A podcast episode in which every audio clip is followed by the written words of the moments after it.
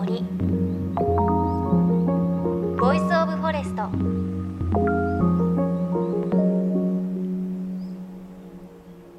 おはようございます。高橋真理恵です。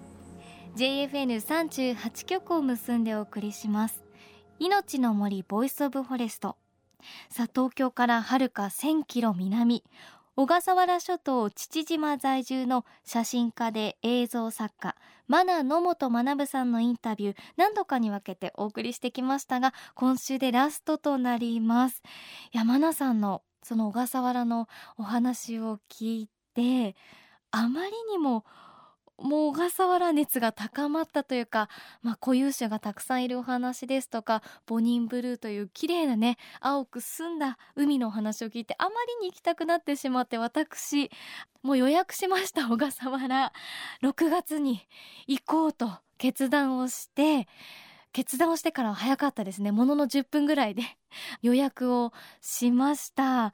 今からすごく楽しみなんですがそんな小笠原で私もいつかやってみたいドルフィンスイムのお話まあイルカとね一緒に泳ぐ体験のお話があるんですがそのお話を今日はマナさんにお伺いします。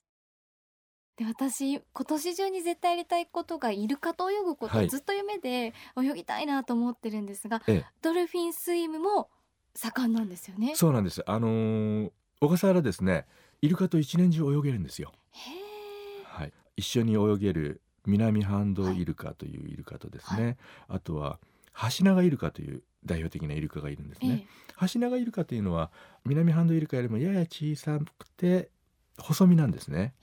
で大きな群れを作るんです。はい。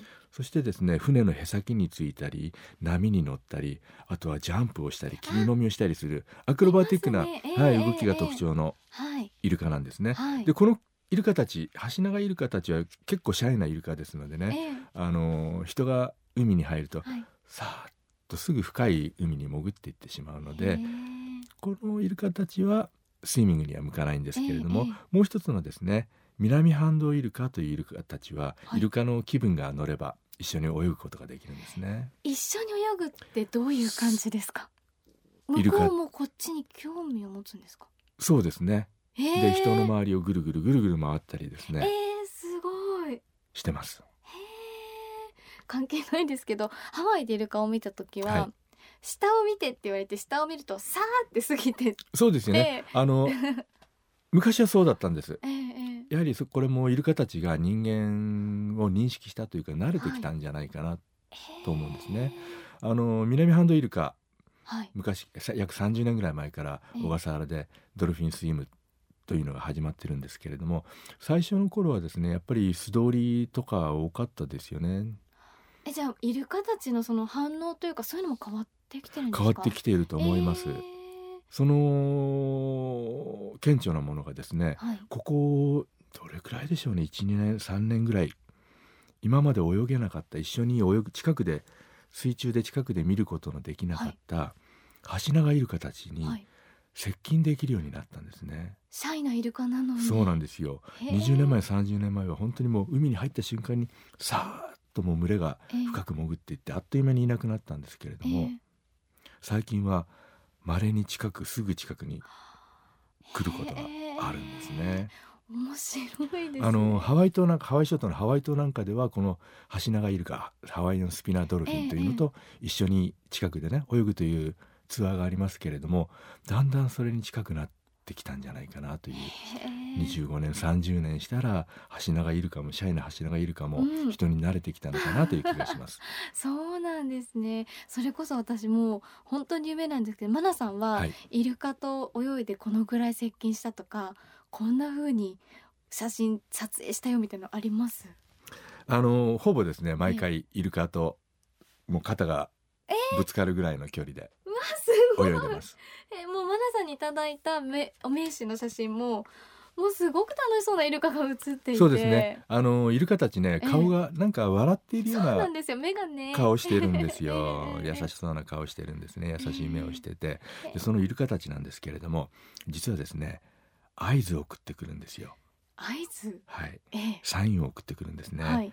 イルカたちこうまあ群れがいるところに船を近づけて入りま海の中に入りますよね、それか先回りをしてイルカたちがやってくるのを海の中で水の中で待ちます、そうするとイルカがだんだんだんだん近づいてくるんですけれどもその時にねイルカたちがこう見るんですよ。ええ。で見てですね「君どうするの？一緒に泳ぐ？なんかする?」って言ってるように思うんですね。で目で合図をしてくるんですけれどもその時にですねすかさずそのイルカの目を見て潜ったりこう回転をしたりするとイルカたちのスイッチが入るんですよ。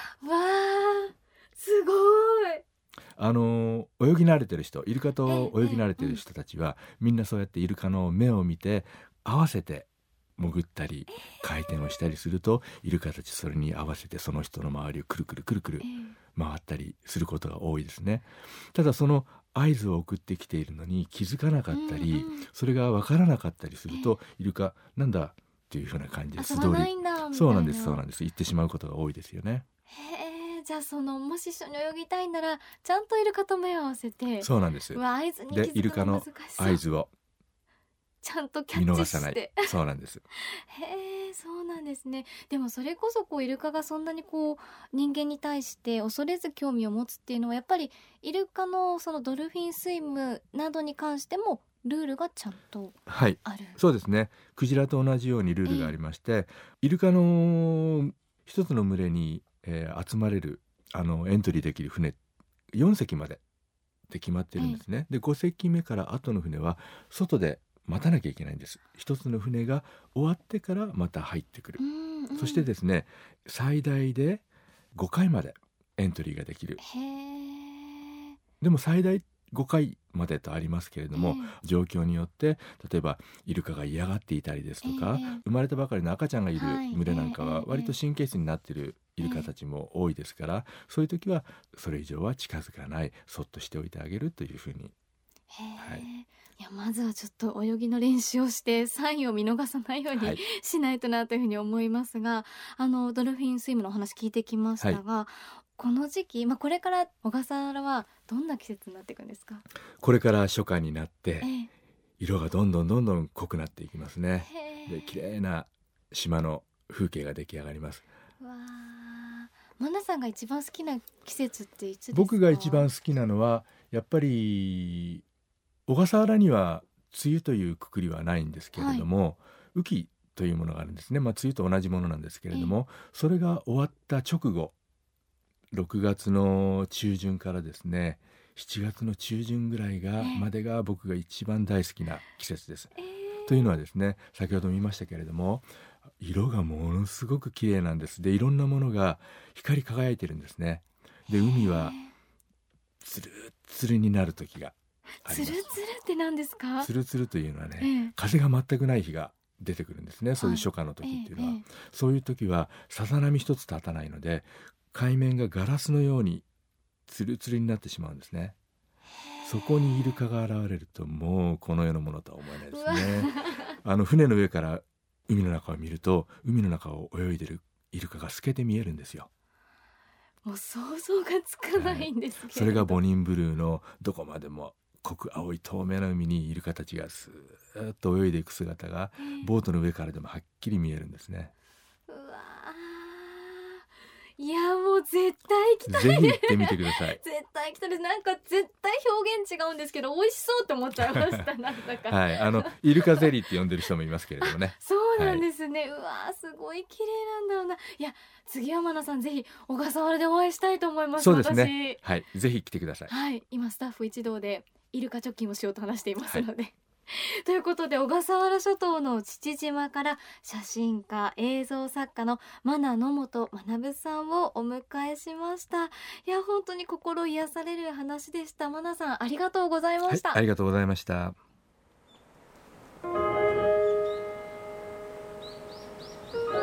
命の森。ボイスオブフォレスト